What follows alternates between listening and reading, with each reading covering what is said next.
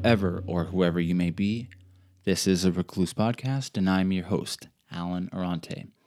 Today's guest is one of my best friends, an abstract artist from Ventura, Will Rusk. He's somebody I've known since around eighth grade. I've known him longer than I haven't known him. I distinctly recall being in middle school and judging him. He was a basketball player.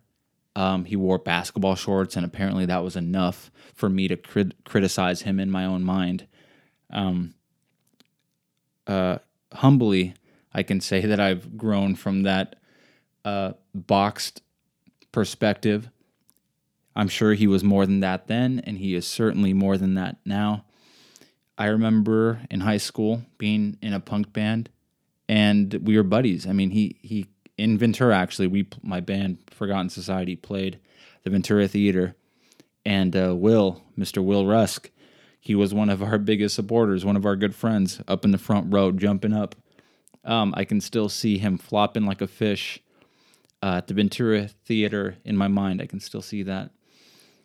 Will Rusk, he's a talented artist. He's a good friend, a loyal friend, an honest friend. He's a good brother, a good son, somebody that I would go into battle with, somebody that I know wouldn't abandon me or leave me behind. There's a lot more to say about Will Rusk, but I'll save that for future episodes because um, I just really like talking to him. I hope we do it again. So without further ado, this is a portrait of Will Rusk.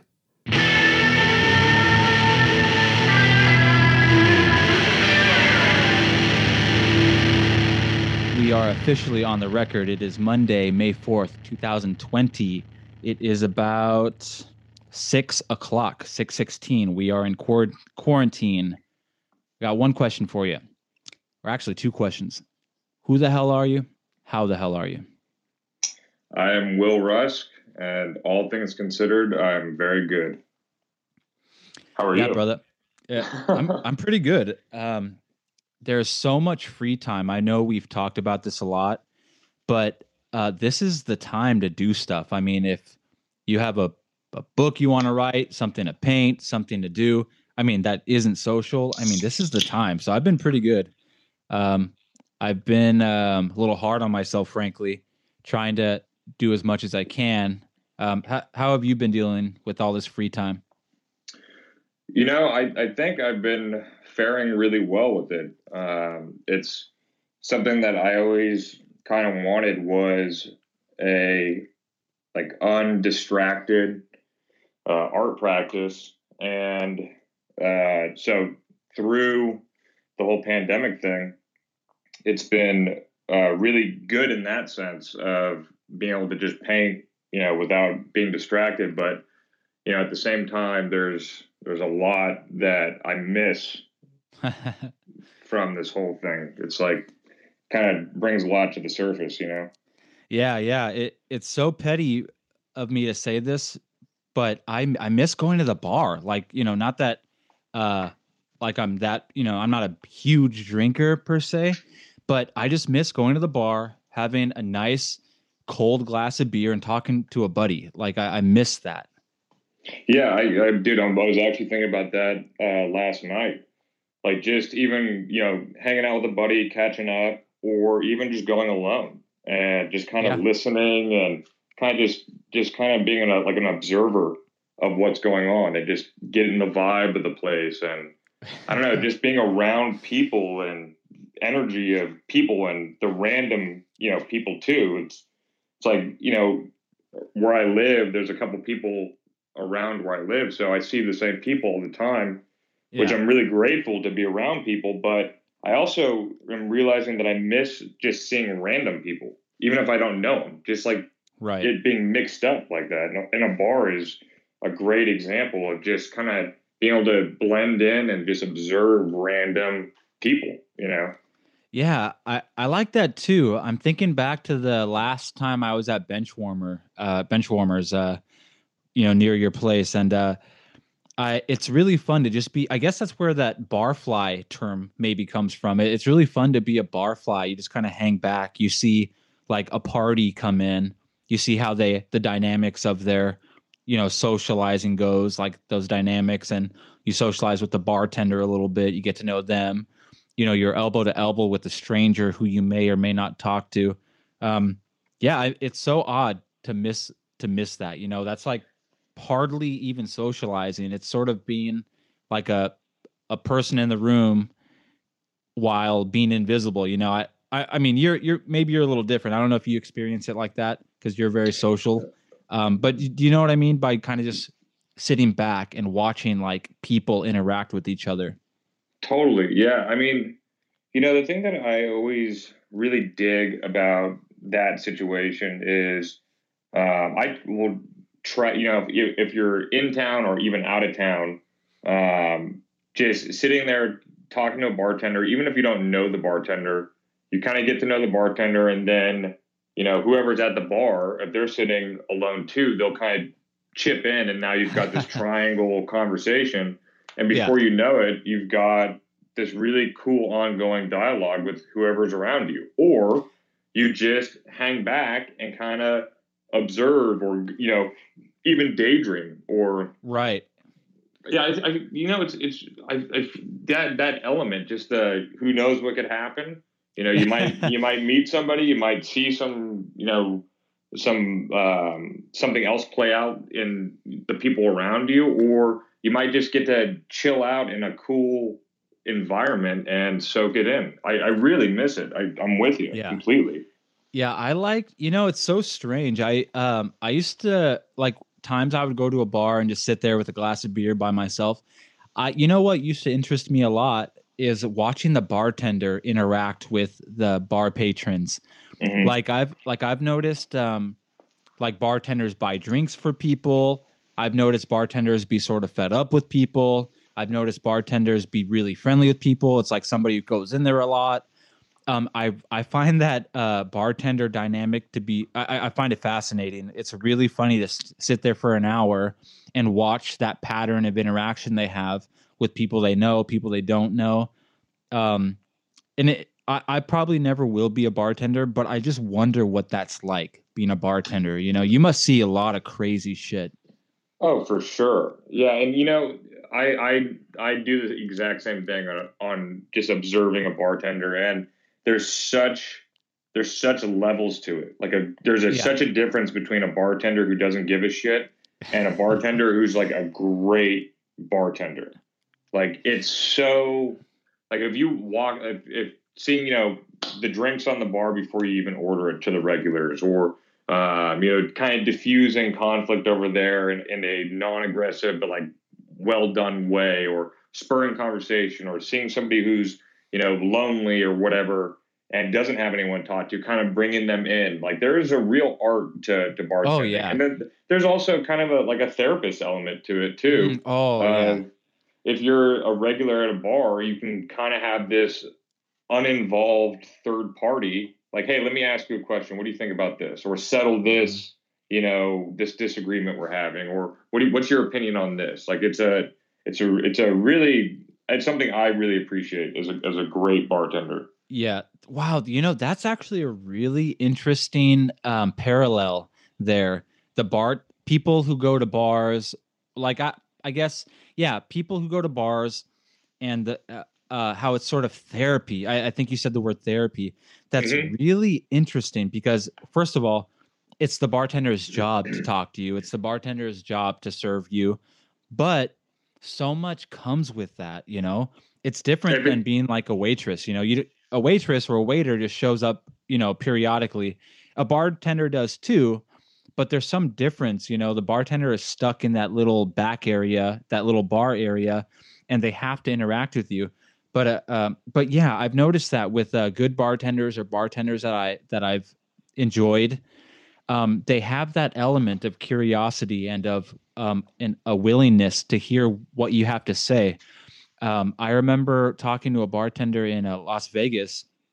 I uh, went with my I, vis- I visited with my dad, and um, he was off doing something, and I had to be at the bar in Vegas. and uh, I was getting wasted there. But these bartenders were uh, just humoring me. They, you know, they didn't. I, I you know, I, I, feel like I'm a good judge of people. I, I could tell they weren't like annoyed with me.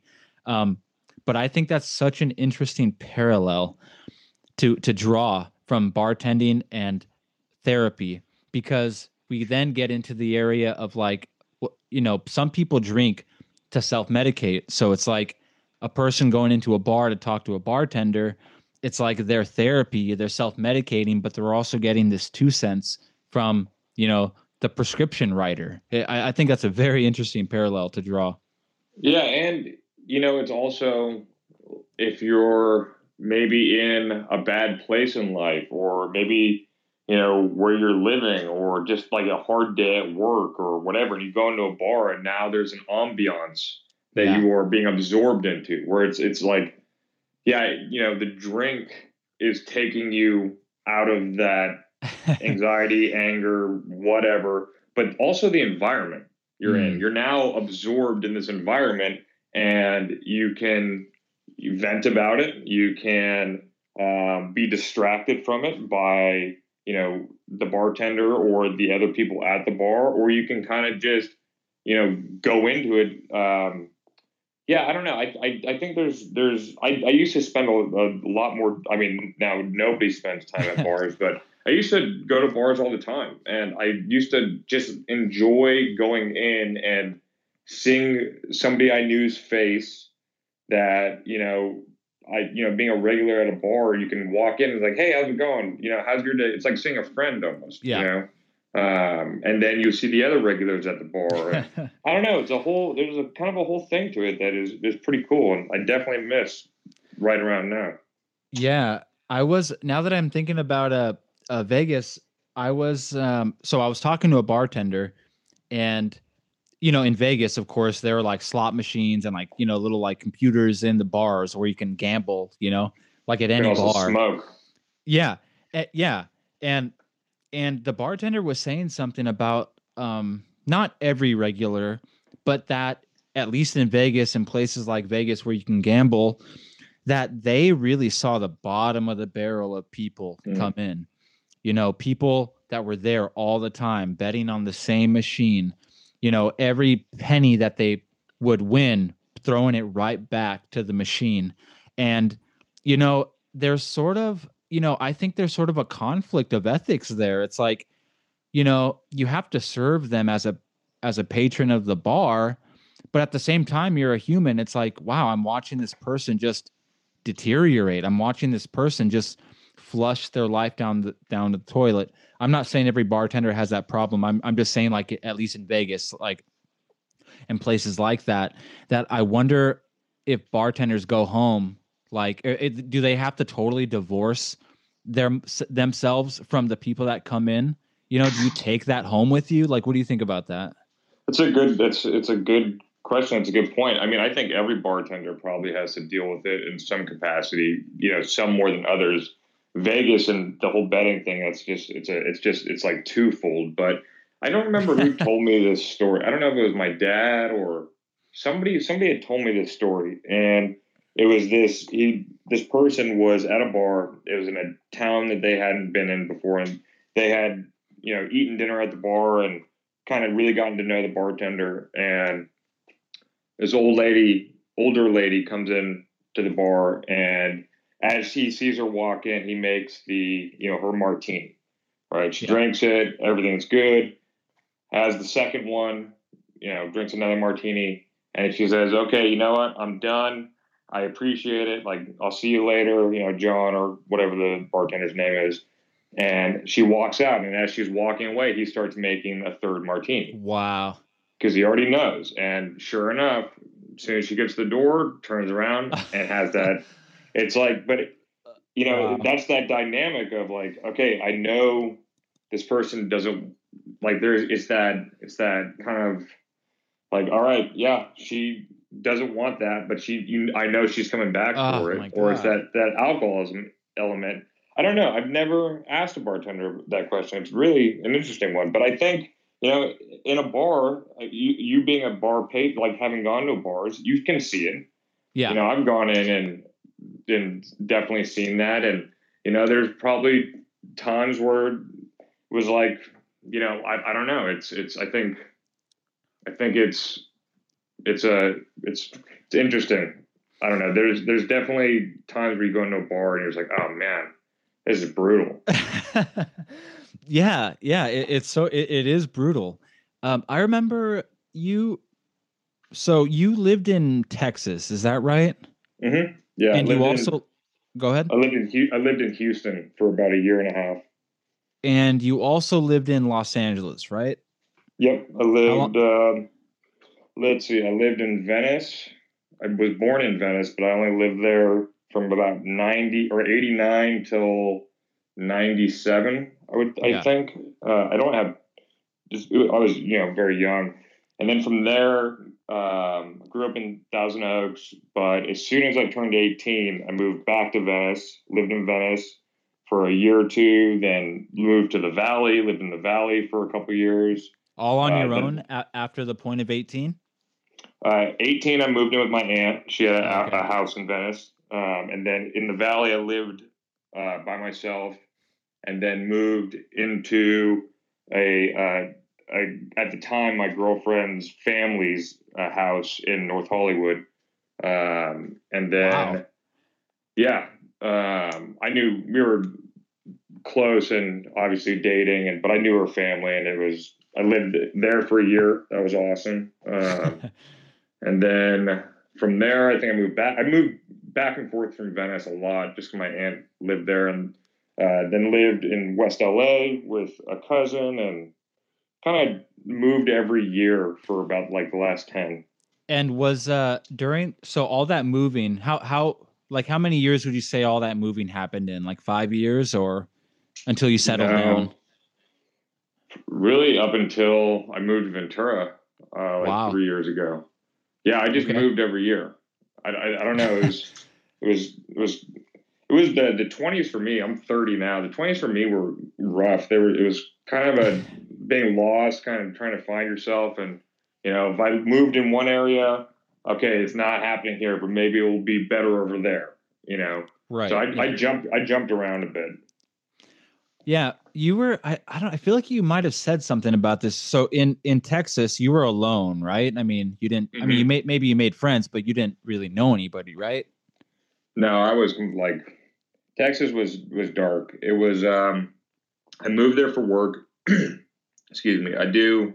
Um, I do corrosion control for the in- infrastructure of commercial and industrial buildings, and I moved there for work and. Um, when I was there, I didn't have any coworkers.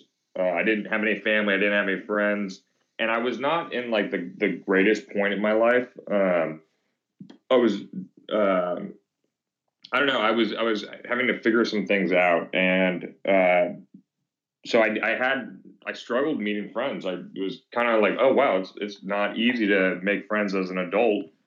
and then uh, yeah you know that that uh, being alone kind of just started to be it, it, it made texas really difficult for me to where wow. then i actually kind of became that that guy in that bar uh, where you would just spend every day in the bar because it's at least it's people you know yeah. you're not like alone in an apartment yeah yeah you had an apartment you were in the same place the whole time you were in texas the same like apartment yep yep on uh yeah, in in the city of Houston. Yeah. I mean, how do you go about that? You make arrangements before you get to the city. You had an apartment like you know as soon as you landed, or you know you have to be in a hotel for a week and then you find a place. And how, how did that go?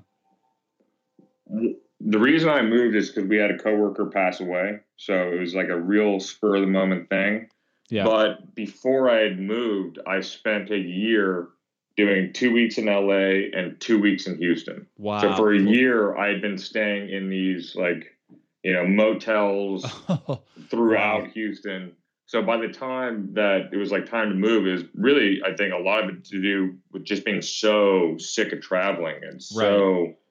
just overstaying in these motels and stuff like that. Really? Because that, yeah. you know, I think a lot of people, and maybe myself included, fantasize about that. Like, oh, it would be so great to have to you know like do what you just said you know travel from houston every couple weeks and it you know it's so it sounds so glorious but you're telling me it's not yeah so i i had kind of thought that maybe the same thing. I we're a small company so one person's down then there's a lot of weight to be pulled. So it, it wasn't a choice it was more of like this needs to happen. But i think maybe the first month or two months of doing that uh, it was cool. But then, you know, after that, you're just like there's there's there's something that really only people that will travel out of state for work I feel like can relate to.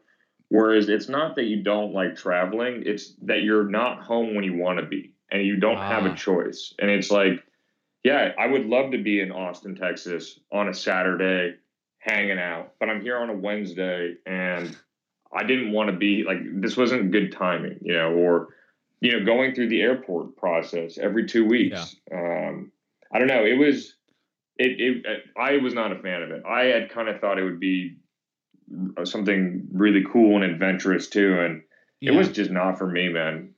Yeah, I mean, who would? What kind of person would thrive on that? Somebody who doesn't have strong social ties to home, like what? what kind of person could thrive in that sort of situation do you think you know i don't know that's a good question i i don't think i've met a single traveling businessman which you do when you uh, I, I, will still travel doing um, the day job you know plumbing stuff yeah yeah um, and i'll i'll sit in a like a in a in a like a business hotel bar and commiserate with everybody else there like there's not a single dude there who's pumped yeah. like they're all just like, fuck, dude. It's like I'm missing my kid's basketball game or, wow. you know, whatever. Or it's, yeah, it's not, I love traveling. I just want to do it on my own, like my own direction or have control in it, not, yeah. Yeah. There's a randomness and kind of just a, um, I don't know. It's it's I, I I can see the fantasy with it, but for me at least, it's it's not for me. Yeah. I remember uh, I want to say you said something to this effect. Um, something about not you, you can't just trust people. I I, I want to say you know like being a single not a single person, but being in just you know it's just you out there in Houston. You know you don't have any friends or family as far as you can tell. You know you can't just go to a bar and just trust anybody. I I, I want to say you said something about that. You had to have your guard up was anything was it like that at all for you or were you did you were you careful about where you went who you talked to because you know you're just one guy out there all alone yeah i think i, I don't know i didn't have any really like i definitely more that way now but it may have been from not being so much that way in houston to where like i didn't have anything like gnarly happen but i got into I feel like there were some times that uh, it could have gone differently, but yeah, it was more from me just being open and you know drinking too much and like I said, kind of in a, a in a bad place. So just not really using my head all that well, and yeah, I don't know. Just it's like when you when you're unfamiliar with an environment. At least for me, I'm also neurotic and like paranoid, and I always am. Uh, you know, trying to be smart or at least get the feel for a place and get you know pick up on the vibe of the place and not just walk in blindly um, to anywhere. And I think that's amplified when you're out of state and unfamiliar. Um, and yeah, there was I mean there's there was a time I remember I was working in Midland, Odessa, which is like oil field desert, um, just like really not for me no disrespect to Midland, Odessa, but I I just drove in from Houston. I walked into an oil field bar, like an oil field worker bar, wearing an LA hat, wow. like a Dodgers hat. Yeah. And dude, I was I didn't think I was gonna get out of that place. Like immediately I had so many people upset with me just for my hat. And I was like, whoa, like, dude, if I'm not smart here, I'm gonna get my teeth knocked out. Well, it was just like, like a know, culture shock or something. It, totally, total culture shock. And it's so strange because they're American, you know? It's like they're Americans just like you, maybe more they're Americans, Americans somehow. They're they're Americans, but they're Texans first. that's, that's, one that's yeah. one thing you learn about Texas is it's, it's Texas before all. It's it's actually, wow. it's actually really trippy. but yeah, they're Texans before anything. So wait, they do they they they they walk the walk because you know there's a lot of talk about that. Like you know, it's everything's bigger in Texas, Texas first. I mean, do they walk the walk also? Oh yeah, dude. I mean, it's it's it's yeah. Even even if you go from like rural to metropolitan, it's yeah. Texas first. Texas is Texas. It's oh the state pride in Texas is really kind of second to none. Uh, did you meet any? Um, what What are the women like out there? Are they you know same as LA, same as around here? You know, is there any noticeable difference in how you interacted with the opposite sex? Um. Yeah. I mean, it's well, it's a completely different culture. You know. So I remember I went on a date uh, that I I met some chick and um, we went on a date to like a line dancing bar. And I'm like, what? I'm not her doing idea? this shit. Yeah, I was like, oh, here, like, meet me over at this like this bar. I'm like, okay, cool. And I walk in, there's line dancing. And I was like, ah, this is. I'm in there with a bunch of cowboys. Like, dude, this is so out of my element. Yeah.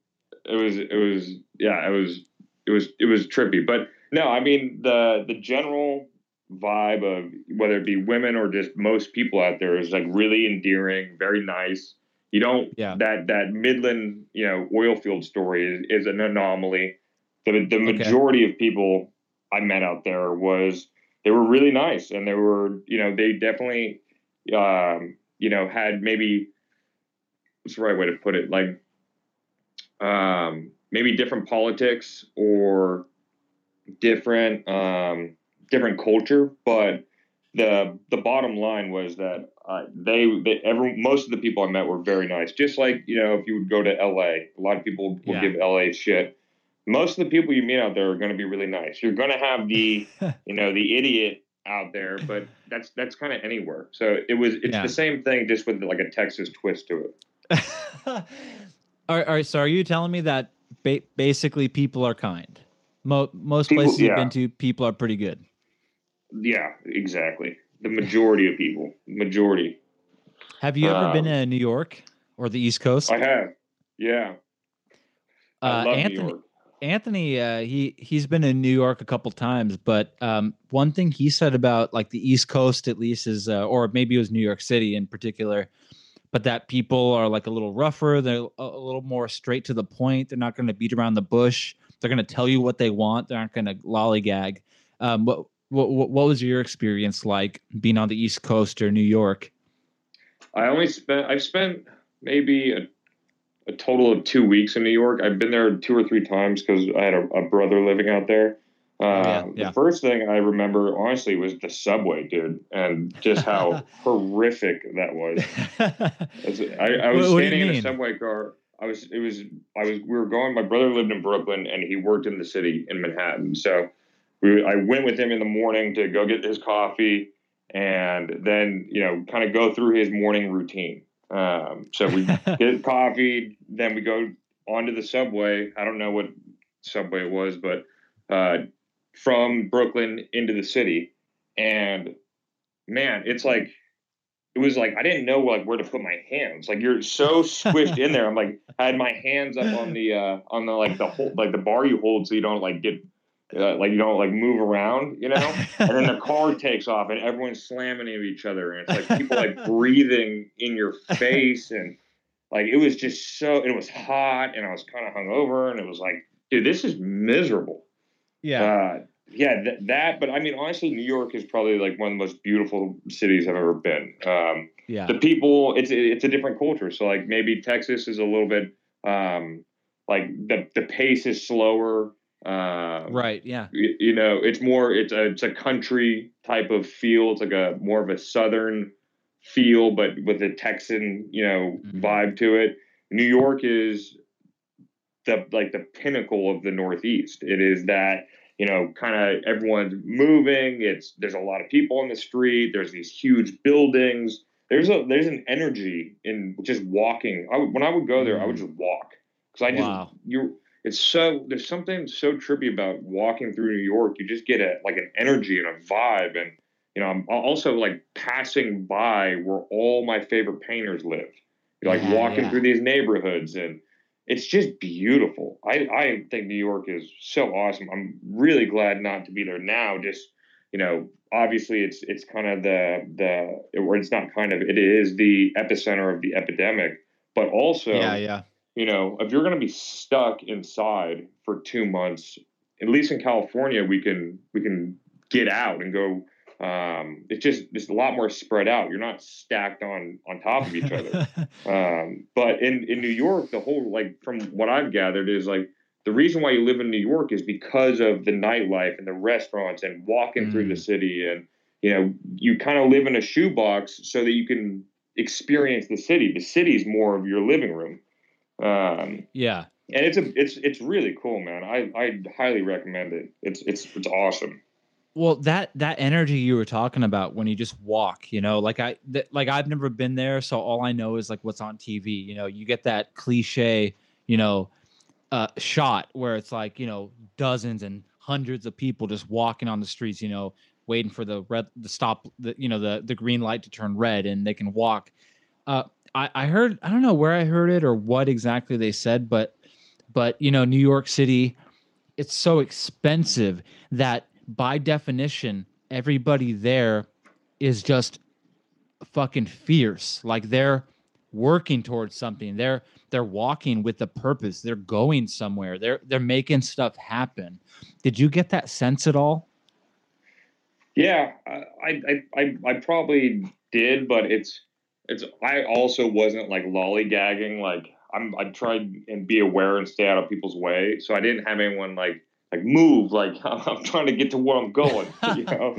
But yeah, I think I think there it's a different it's a different energy. It's uh it's much more fast paced. You definitely depending on where you are in New York. If you're near Wall Street, everyone's you know on phones, wearing suits, going. Um, Yeah. and it's interesting that you know it is expensive, so maybe that would make it more cutthroat. But I didn't, I didn't, I, I it was definitely a faster pace. People were walking, people walk fast. You stay out of people's way.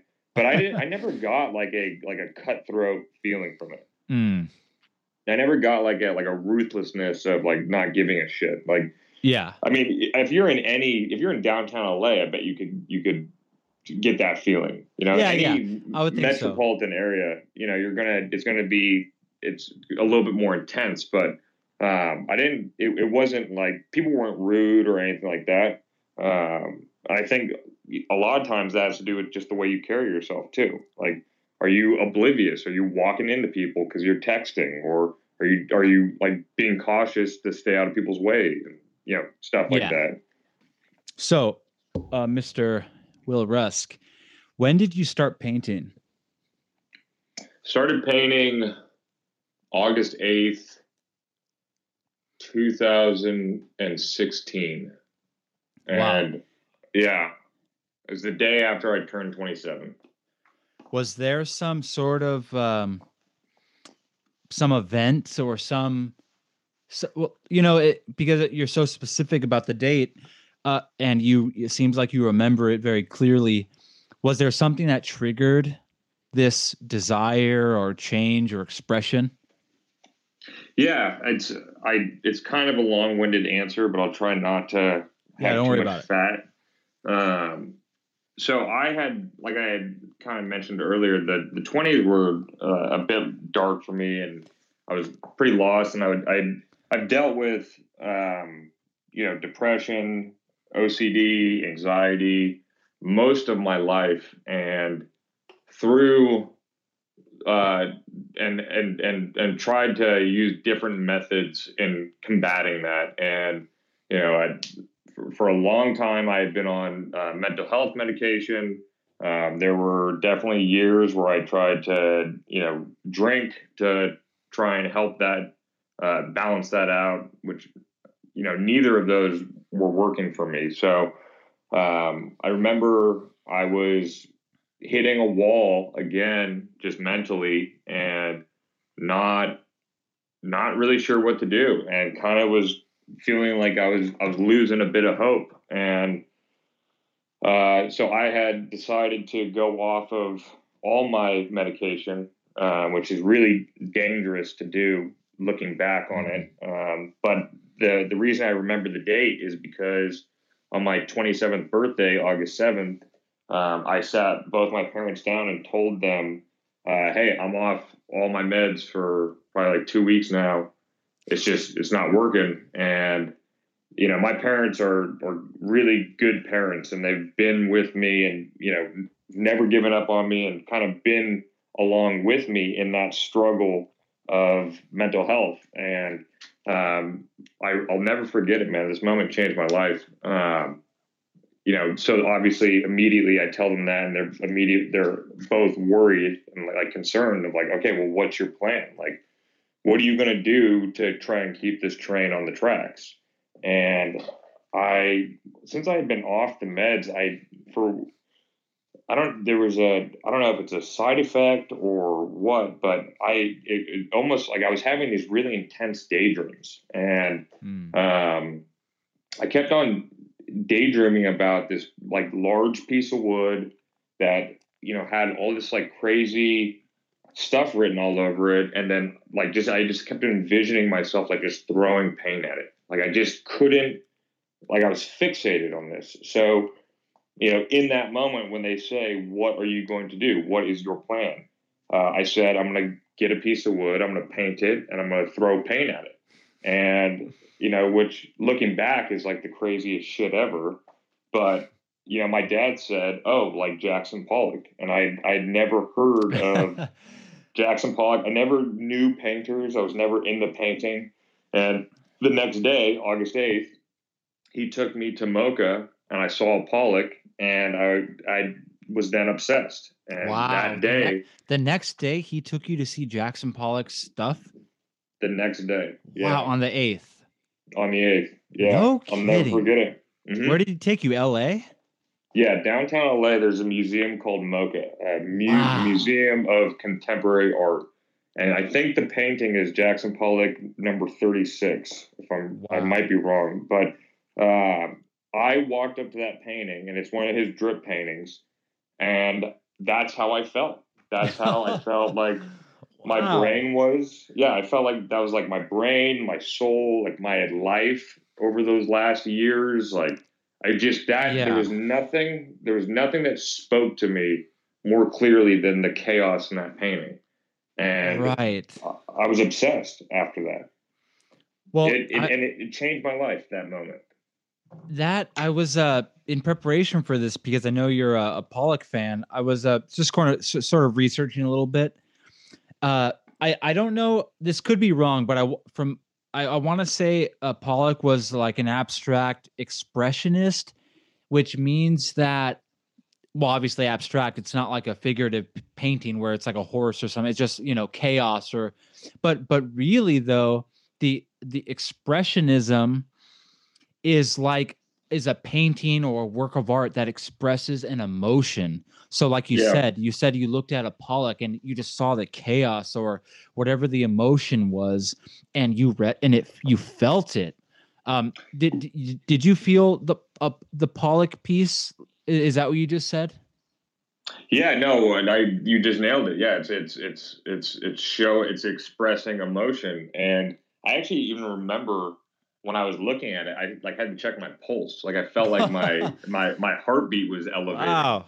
I was like, no kidding, man. This is this is re-, like I identified with it, and I also, you know, I didn't. I when I had thought of painting, I thought of like Renaissance painting, you know, or yeah. like portrait paintings. I didn't know that you could have paintings that were so wild and like mm-hmm. crazy. Um, yeah, that that the expression in his painting matched the emotion that I had felt in that moment and for years at that point. Wow, it, it sounds like a high to me. Like you look at it, it totally. Just, yeah. You're just like yeah. out of not out of body, but it's sort of just like transcendental or something. You're just like floating. It was yeah, it was like a transcendent moment. It was like it was it was I don't know, it almost it was like it was like I could relate to the painting. Yeah. Yeah, see that's where that that's why I think that kind of painting is so interesting because uh so how can I say this? You know, I, I think a lot of people can look at a Jackson Pollock, and I and I'm guilty of this too. You look at a Jackson Pollock, and it's like, yeah, you know, I could do that. You know, I I could throw paint around, but it's so much more than that. You know, how would you how would you argue that it's more than just that? It's a good question. Um, so, I well, it's not so so with with with Pollock, he was the first to do it. Um, right. There's yeah. there's actually a, a, really great book that I'm currently reading called uh, Ninth Street Women, and it's all about the women in that movement from that period of time because mm. they didn't really get their due, you know. And the oh, thing yeah, interesting, yeah. The thing that's interesting about that book too is they were all together in it though. So you learn about Pollock because he was dating Lee or married to Lee Krasner, or you you learn about William de Kooning because of Elaine de Kooning, and mm-hmm. they were mm-hmm. all a, like a, almost like a gang together. These abstractionists because it there was it was post World War II. There you couldn't they there was the world was broken, so they were trying yeah. to express themselves. Um, I would say my argument with expressionist painting or um, let's say Pollock is um, one that the thing about a Pollock painting is it's like that moment that I had. It's not about the technical, you know, this or that. It's it's mm. more of like, can you build something that moves you? It's almost it's like a like that moment is like for me was like a spiritual experience. Uh, yeah, yeah, it, totally. Some, some somebody had expressed what I felt, and you know, maybe the closest thing to that was would have been music. Maybe somebody mm-hmm. lyrically could have matched that, but to see something visually, um, but you know, for maybe somebody who's not in that moment to transport them into that frame of mind, or you know, expressionism and abstract uh, like that Pollock. It, it's also I kind of think of it as like looking at clouds. Mm. Like you, you kind of it kind of it kind of puts the the the the viewer in the driver's seat of where their imagination is going to take them through yeah. this portal that is an abstract painting. It it's it's it's not so much um, it's not it's not it's not like okay what is this? It's just drips. It's more of like no what is it to you? Because yeah. it, it, it, it can be anything. It can be it can be slop. It could be oh, this is what a five year old can do, or it could be like, wow, like I feel like, oh, look, like this is kind of taking me somewhere. Um, mm. There's a lot of there a, a painter like that um, that I didn't connect with for a long time, and then when I finally did, was like another kind of spiritual moment was Mark Rothko. Um, who who does these colorscapes that are I think that's what you would call them a colorscape, but it's a it's typically two toned. You have an outer border of a color and then an inner border of a color. And it's um, it's not what's the right way to say it? It's not that it's it's simple, but it's not it's not very it's not like it's like the opposite of a Pollock, I would say. Like Pollock okay. is paint thrown everywhere. This is controlled. Yeah. So in in those paintings, you when you're sitting there and you're looking at them and you're going deep in, you're sitting there and you have a fixed gaze kind of controlling your mm-hmm. breathing and you're staring at this painting, you know, you start to see the brush strokes and then that yeah. kind of gets that cloud imagination. It, it, it feels otherworldly. It kind of, it kind of transports you from where you're at into this new dimension where your imagination now has the reins or you're kind of picking up on little things that you didn't see or yeah um, it's really cool yeah, I I, uh, I haven't heard of that person you just said. Who? What did you say his name was? Mark what? Rothko. I, I haven't heard of him. Uh, but you know, you know what I love. Um, Angela said it to me once. Um, I, I don't know if it was in relation to Pollock or somebody else. Like you know, I think we went to a LACMA. Have you heard of LACMA? Yeah. And uh, there, I think there was some crazy painting. It was like a really big canvas, like really big, like the size of like a big wall. Mm-hmm. And I, I almost want to say it was like all blue or something. It was very simple, just a perfect canvas of blue. And you know, in my ignorance, I I thought like, oh well, like like it, it that that's art, like that's just blue. But but someone did that, you know. It, it's it's like you know someone. So so I guess I would take it back to say, oh well, you know anybody could do that, or I could do that. Yeah, but you didn't, and you haven't totally. yet. That you know that yeah. that's it's like yeah yeah maybe you could. It it actually I suspect it's a lot harder than it looks. But the fact is, is that you didn't and you haven't. So shut the fuck up. Yeah, I I, I like that. yeah, I I agree with you on that. And it sounds like you're talking about a, a Yves Klein painting. I think that's his name. Uh, mm. He actually, it was he. There's that blue. If we're talking about the same painter, is named after him. He created that mm. blue. Oh wow! And it's if if I if it is one of his paintings, there's a lot of texture with that blue. Mm. And the if I I might be getting this wrong, but I believe that the the point of those all blue paintings was to have like an like a a it was an experience like going into the universe or going into infinity. And you know it, at first you look at it it's all blue. And then you sit with it for a little while and you start to notice the texture and then you start to go deeper into it. And it's kind of this otherworldly experience mm. that you can have by just having paint on a wall um, and you know when when people say I could do that or my kid could do that, it's I always want to say just like well you should because it, you never know what, where it's going to lead. You might be a, a badass painter, and you you'll start off doing, you know, mimicking or making fun of some of these paintings. And one, you'll you'll probably see the difficulty in what they achieved, and two, right. who knows? You might be opening a door that, you know, who knows where it could lead. It's it's so much with art is just starting and right right you know it, it's it's like let's say you try and do one thing and it fails but it it it it, it turned you, you you spotted something else and making that mistake or even mocking that you know painter or whatever. Um, yeah. but no i i always I, I really enjoy abstract expressionist paintings. I i dig the the the the kind of the way you can get lost in those paintings. And you know it's it's like music. Not every painter is for me. Not every painting of a painter i like is for me. There's mm-hmm. plenty of paintings that i don't like from some of my favorite painters but you know if you're the the, the ones that hit they just move you uh, remove me they it's like it's, it's it's like the closest thing to a to a, a sacred object in my life is is a really amazing painting. Yeah, it, it, it's interesting because I, I think it's like abstract expressionism. It definitely has that feeling for me, like where I look at some abstract piece and I feel something. But you know what's interesting too is I remember uh, you, I, am sure you know this piece.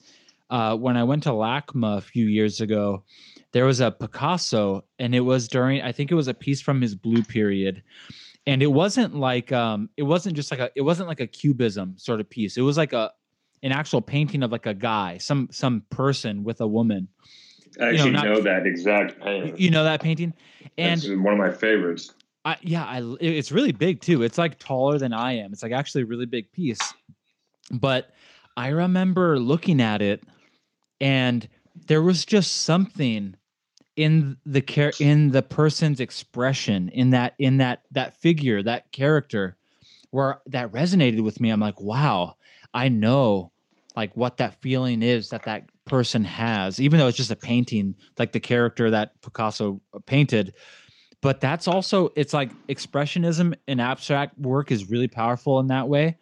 But sometimes even that like clear cut like you know person painting is like gives me that feeling too sometimes. Even when the picture totally. is like obvious and clear you look at the character's eyes and you're like wow i know what that means you know? Yeah it's it's not it, it being direct or so that blue period is when picasso lived in france and it was mm. his depression he was broke he was depressed um, his best friend had killed himself Um, and it was you can feel that in those paintings. And just because it's a clear pi- a picture of a guy, I think he was sitting in a chair. Yeah, yeah. Um, and he's got a mustache. Exactly. um, yeah. Yeah. So I can, there's uh, even a, a, a well done figurative painting like that. Um, it, it, it, I, it will still invoke emotion. Like, um, Mhm. even just like, uh, maybe a song or a poem that's very direct. It's not Yeah. vague at all. It doesn't take away from the emotion that Mm.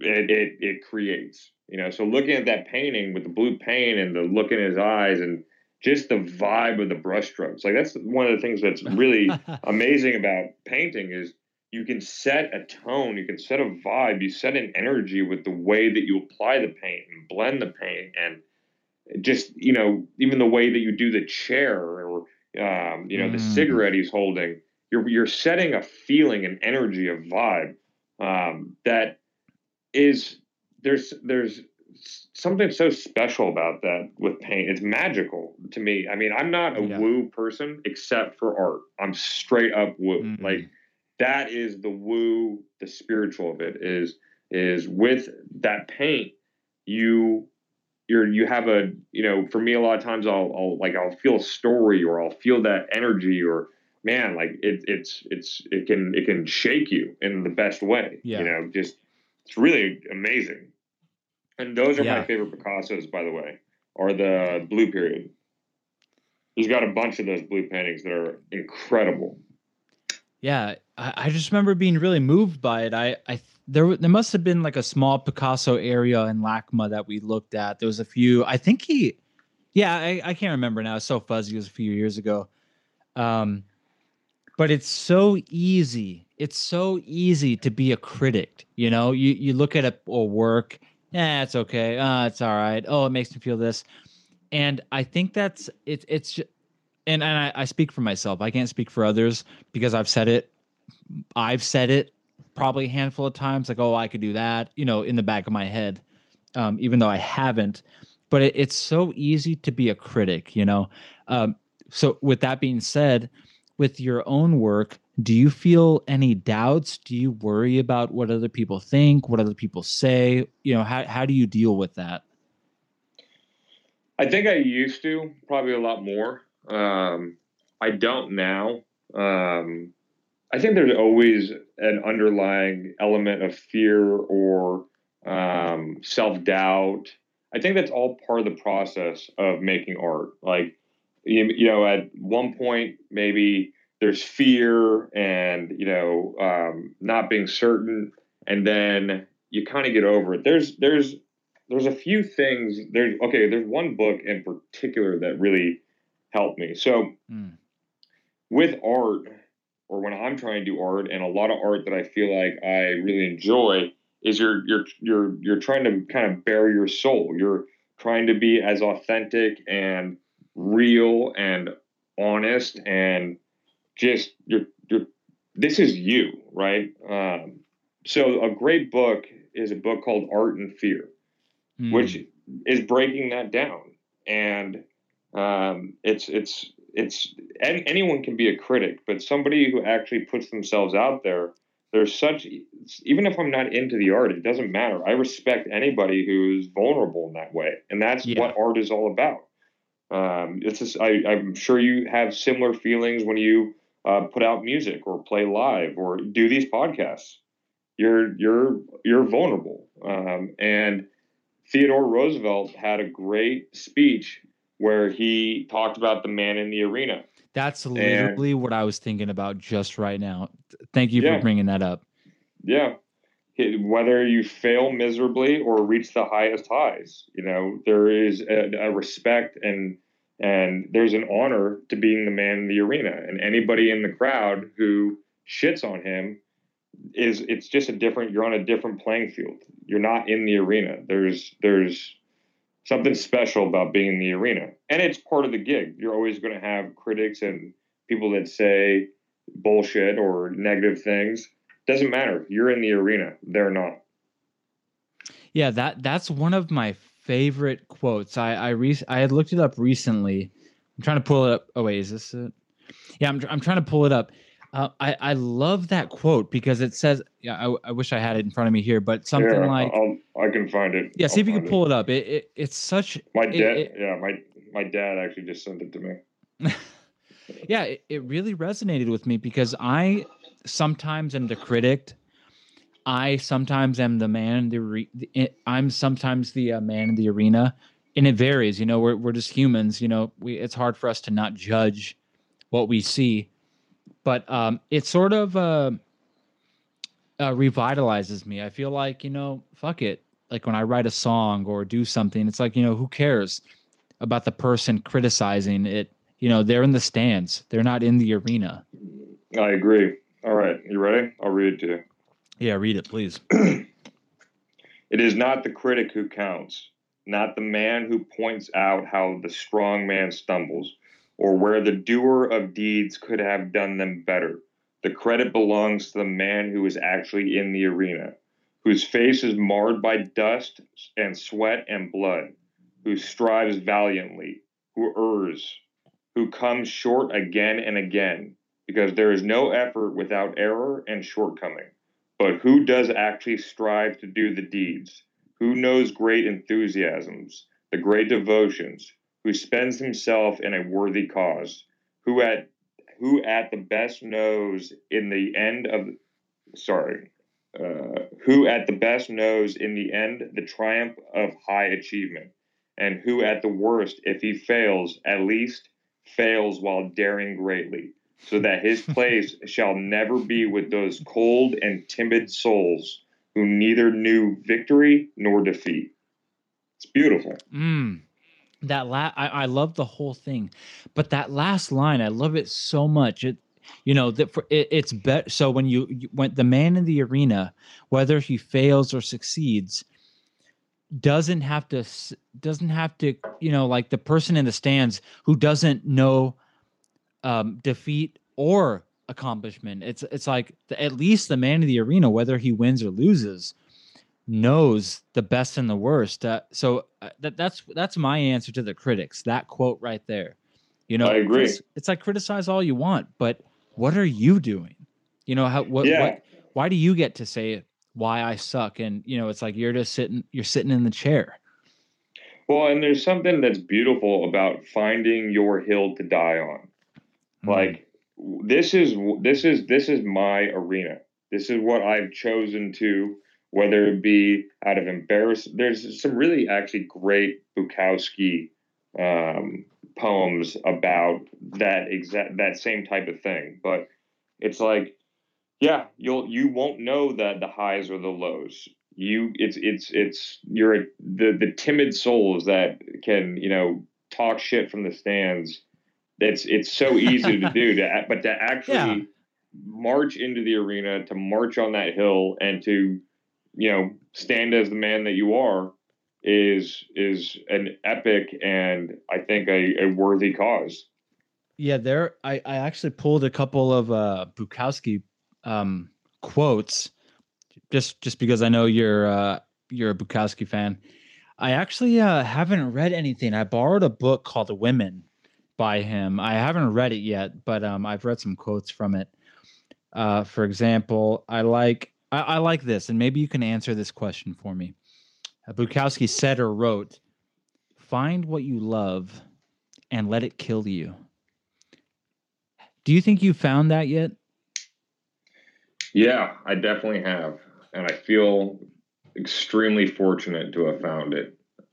Um, this is, I think, actually probably the best answer to that question. Is I actually pulled up my one of my favorite uh, Bukowski poems, and I think it's the uh, a good answer to that question. Yeah. it's called it's called roll the dice. Ooh. If you're if you're going to try, go all the way. Otherwise, don't even start. If you're going to try, go all the way.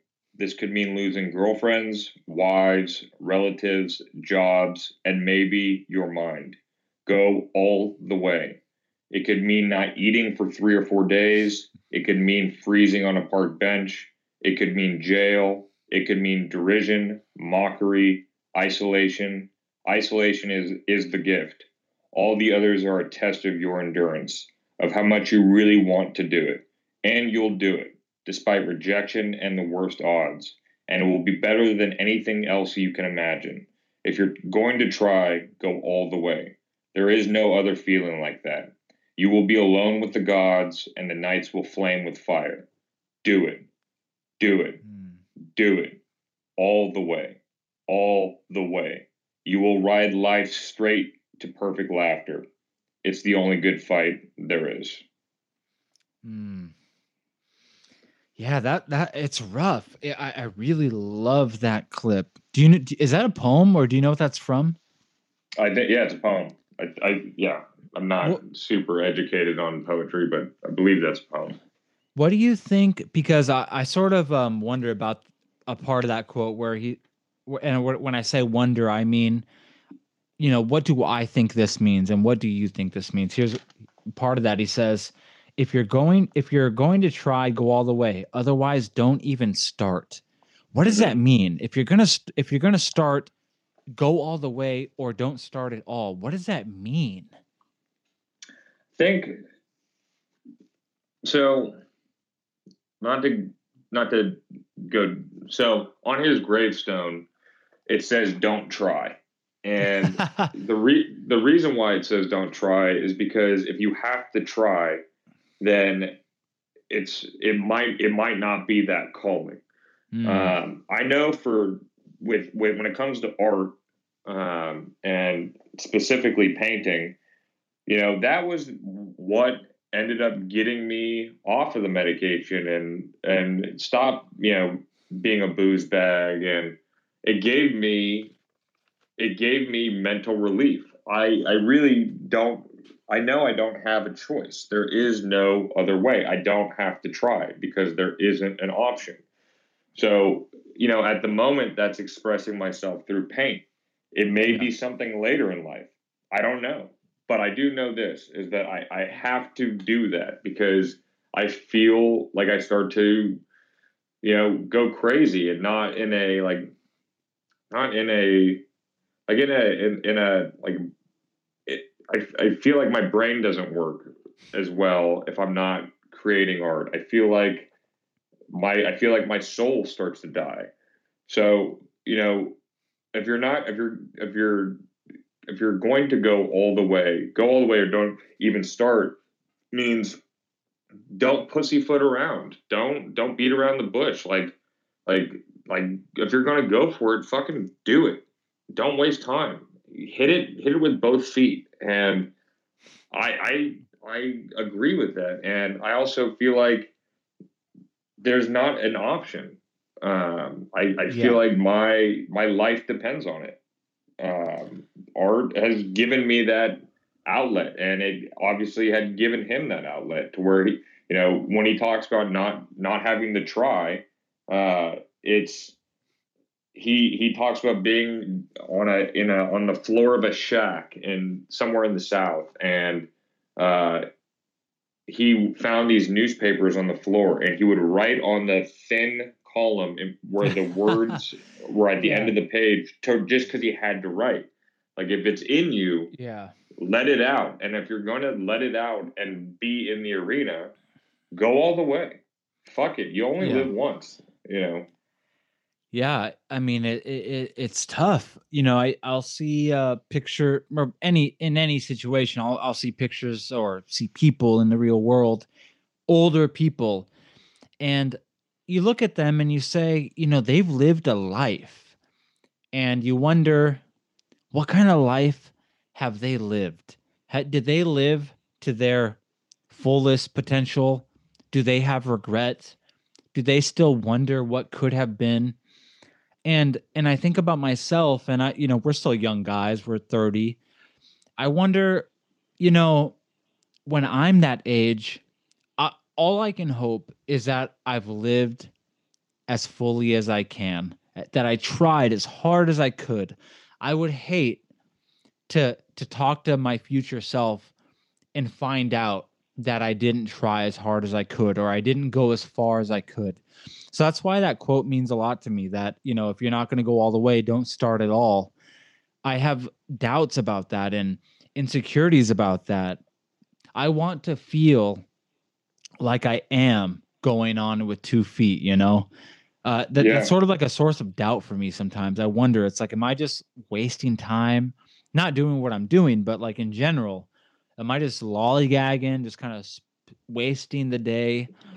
And I, and I don't want to. That my I- want to so badly be productive and satisfy my expression. Um, it, it really feels crummy to not feel like you're operating at full capacity. You know what I mean?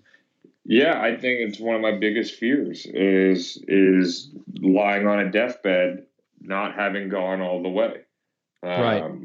I think that's a huge motivator. Um, is is the fear of of of holding back and then being faced with death and you know thinking fuck i really didn't i could have done so much more um, Yeah. it's yeah. it's like that is a huge motivator for me um, yeah. and uh, I, I think it's it's good to remember to be honest i think it's good fuel i think to keep Yeah. that in my head at all times of hey you don't know when your card's pulled if this pandemic shows anything it shows that nothing's certain it could all change overnight you know whether that be you know i wake up tomorrow and i have trouble breathing or Right. um, you get you get hit by a car or whatever um, there is no guarantee that you're going to be able to be 90 on a deathbed regretting things.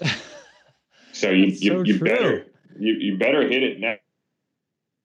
Now and I, I i use it as a as fuel is is those thoughts of yeah. going all the way um, of not trying trying there's always going to be regret in life. It's part of life. But um, trying to not regret not putting enough effort in like i can make mistakes i've made a, a billion and so have you and so has anybody else on the planet that's lived and has any sort of awareness but Mhm. if i can focus my energy on going all the way in a positive way, like in a, in a positive sense, um, and use that fear of of not of not um, use the fear of of sitting there questioning your own mortality and thinking, "Fuck, I could have done this, I could have done that. Maybe I should have tried harder." I took for granted oh, those Oh, days in that's the the studio. worst. I try and keep that at the forefront of my mind. That's my motive. That that's fuel right there. I I want to be on that bed thinking, yeah, I did it. I really went Yeah. for it. Yeah, fuck it. Like, you know, I've got to a point where I don't care about the accolades. I don't, you know, would it be great to be recognized? Of course. Of course that would be great. But that's not like the that's not the thing I care about anymore. Maybe when I was younger, I want to be recognized and known and acknowledged. I, that I don't care about anymore. Like as much as I used to, at least. Like now, I feel like I just want to feel like I've expressed myself fully. I want to feel like I've done the best I can in all the important aspects of my life. You know, was I a good brother? Was I a good son? Was I a good husband? Was I a good friend? Was I a good bar patron? You know, I, I that's like what's important. You know, was I good? Did I did I try at everything I did? Whether I'm acknowledged acknowledged or not, that's not as important anymore. I just want to like at the end of this feel satisfied. You know what I mean? I dude, I I'm on the exact same page. I I couldn't agree more, and I couldn't relate more to where. Um, you know, that's actually one of the things that's good about being a painter is you see how many painters are not even recognized until after they're dead. So it's like being recognized. Really, if you're a painter, you're that's kind of a, an element of chance. Like, but were you did you give it your all? Were you a good brother? Were you a good son? Were you a good friend? Um that's really that's what it's really all about for me. I can't tell anybody else what to think but i i couldn't relate more. And Mm. having that satiated feeling yeah. of like yeah. you know what? It may have gotten cut short or maybe i could have done this or that better but you know, I did. I know I tried my best. I, I I tried to be a good person and a good artist, and tried to to do my best. That's all you can do, and I, and I yeah. think using those reminders of how short this thing is. I mean, I don't know about you, but I feel like I was 20 yesterday.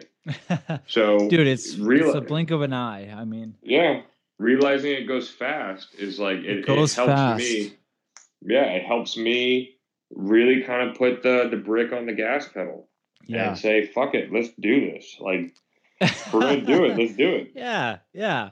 Go all the way. It's like you know why why pussyfoot you know this race. It's like it, eh, you know not it's not a competition per se. Of course, in some ways it is. I don't like. Of course, like life is a competition.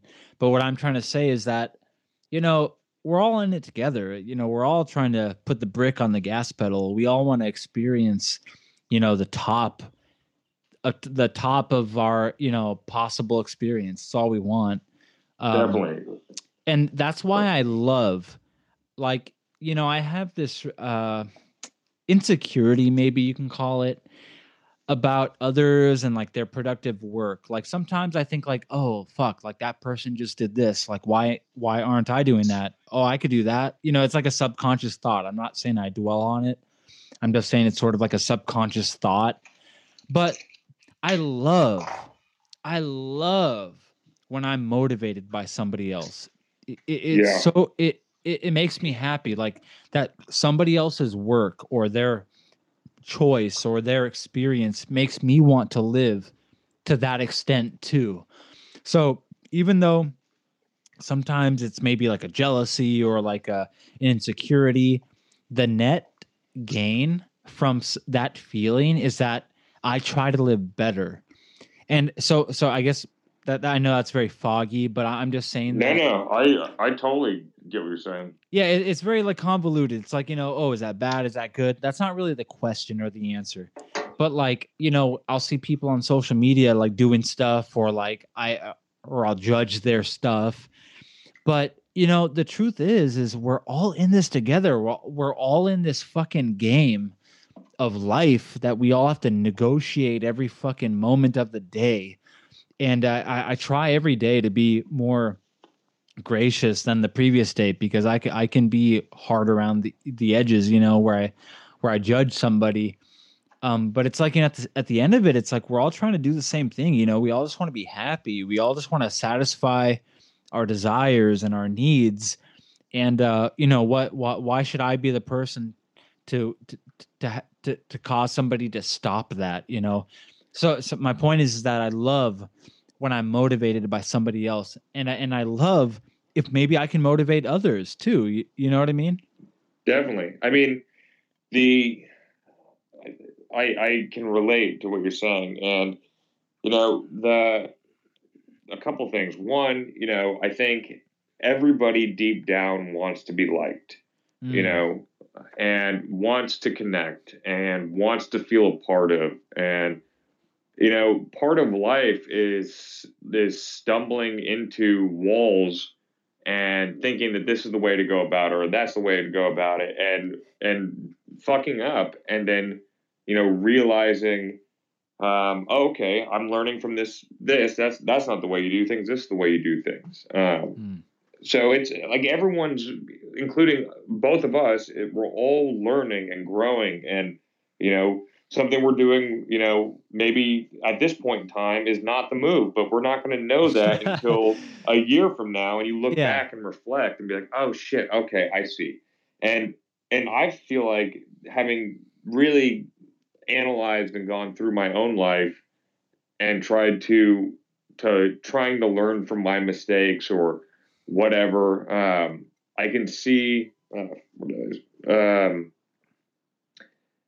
I can I can see the error of my ways in the past, mm-hmm. and it gives I feel like it gives me a little bit of compassion for people that are maybe dropping the ball in their own life right now, uh, in the yeah. sense of like, no, I did, I've I've I've done something similar, or I you know I I screwed up my own my own way, um, and yeah, it's it's like to to to finish what I'm saying, there's the there's another thing of you know instead of trying to look at people in a way of judgment or in that critic way, right. look at it um, more in a sense of like, okay, maybe I'm not into that, but I'm going to try and be inspired. Like choosing to yeah. be inspired as opposed to choosing to be resentful or judgmental or like be a hater. It's like, no, okay, mm-hmm. that might not be for me, but I'm not going to focus on that. Let me, let me walk into a room and, you know, a, like a, a painter I'm particular, like really kind of obsessed with right now is, is a painter named Anselm Kiefer. Mm-hmm. And I get so inspired looking at this guy's paintings and how limitless it is. And it's, it's like, it's also, you know, what you're, what you bring into your brain, into your life, that's a filter and you can bring in negativity. Like I've brought, I've definitely been there where it yeah. was just so negative, and I just try and and and tune that filter to where I'm mm-hmm. I'm bringing things in that inspire me, or you know, um, if somebody's having a hard time, trying to relate with them in in the sense of like, oh, I've been there too, but you you know, you can you can you're you can get out of that, or you're better than that. Um, yeah, yeah it, it's very it's like a disease with me like it, it's just like insecurity and jealousy like i it's just like an instinct in me to like judge something or criticize something in the back of my mind but i feel like i'm i'm grateful that i can at least notice that i do that and you know give it 5 seconds and all of a sudden my world is turned over where i can say oh okay i'm just being an asshole. This person's trying. They're making something. Why should i be the reason they stop? So, uh, You're, so i'm great i'm grateful for that. So, yeah they're in the arena.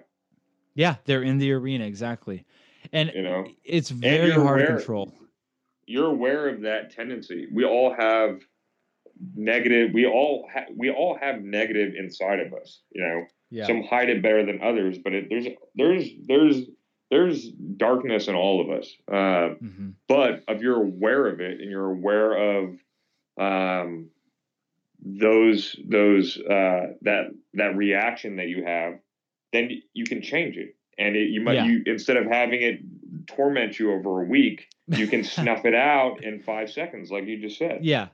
Of like, yeah, oh, I have this knee jerk reaction you know to, to have this negative feeling but you know that and you can you can shift that energy five ten seconds in. That's beautiful, man. That's that's like that's growth.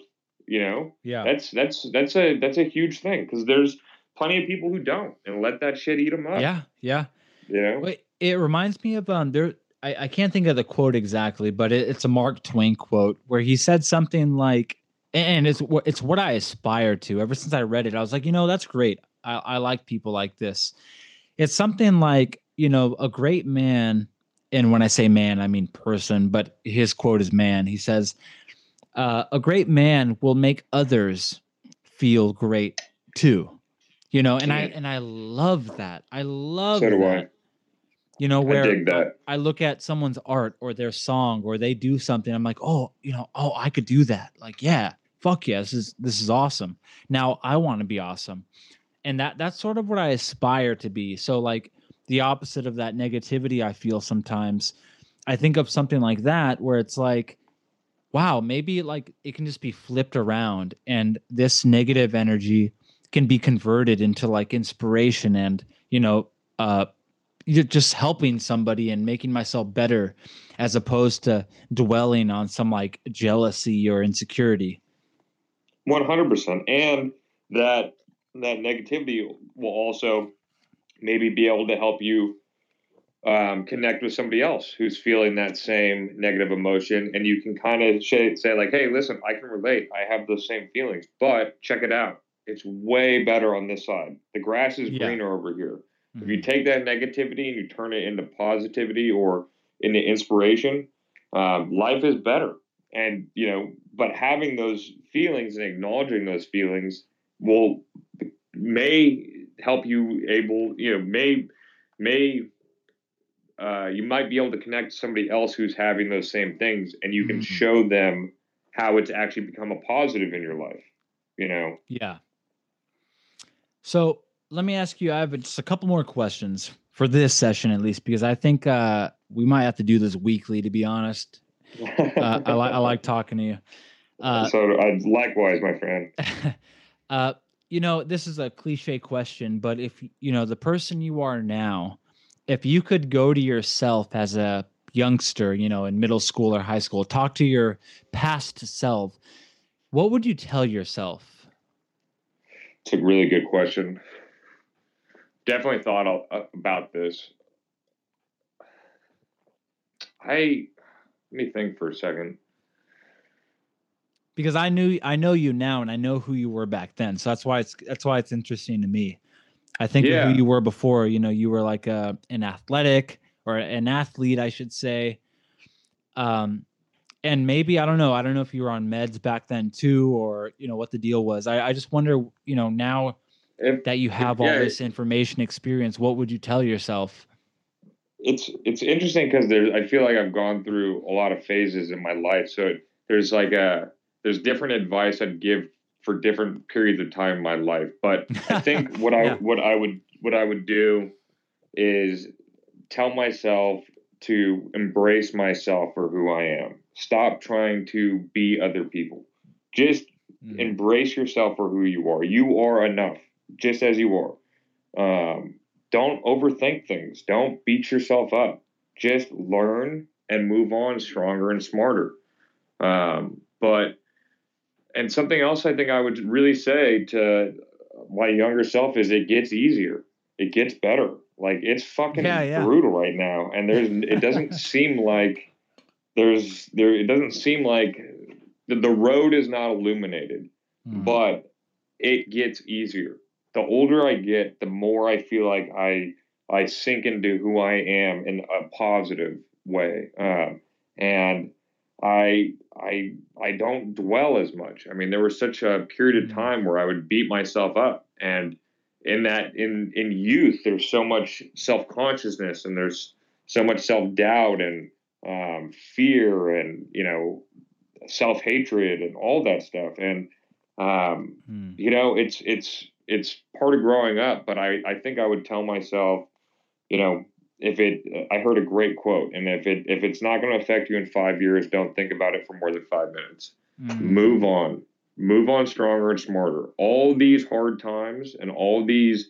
um, you know, all these negative experiences are going to make you stronger and, um, they're gonna they're gonna help you. So it gets easier.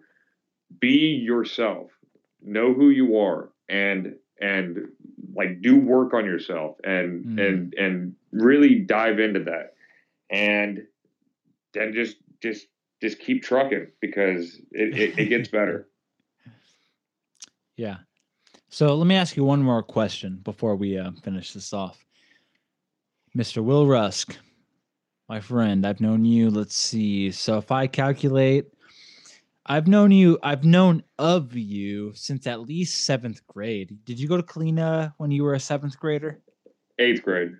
Okay, eighth grade. So that do do you do you remember me at all in eighth grade? Because I remember you a little bit.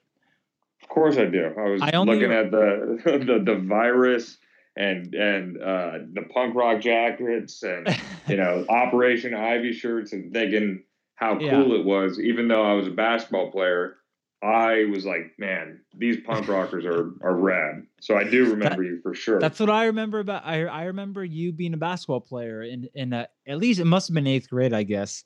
That's the first. Uh, so if I calculate those years, let's see.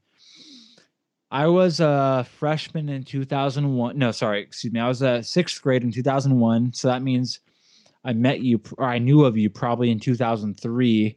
So that means seven years plus 10 years. I've known of you probably at least 17, 18 years. Um, so so I have a good I have an answer to this question I'm about to ask you, but my answer isn't as important. Here's my question. Who the hell are you? I am Will Rusk, and I am honored to, to have a friend like you that is, you know, doing what you're doing. I love the podcast. I'm proud to be your friend you're a good man, and uh, I feel like I am somebody who is really lucky to be surrounded by really good people, and uh, you being one of those people. Will, I think we should do this again. We definitely, we definitely should. All right, brother. I love you. All right. Love you too, my friend. Take care of yourself. Stay safe, and uh, we'll all get through this crazy time together. Yeah, we'll talk soon. Much love. See you, brother. Peace.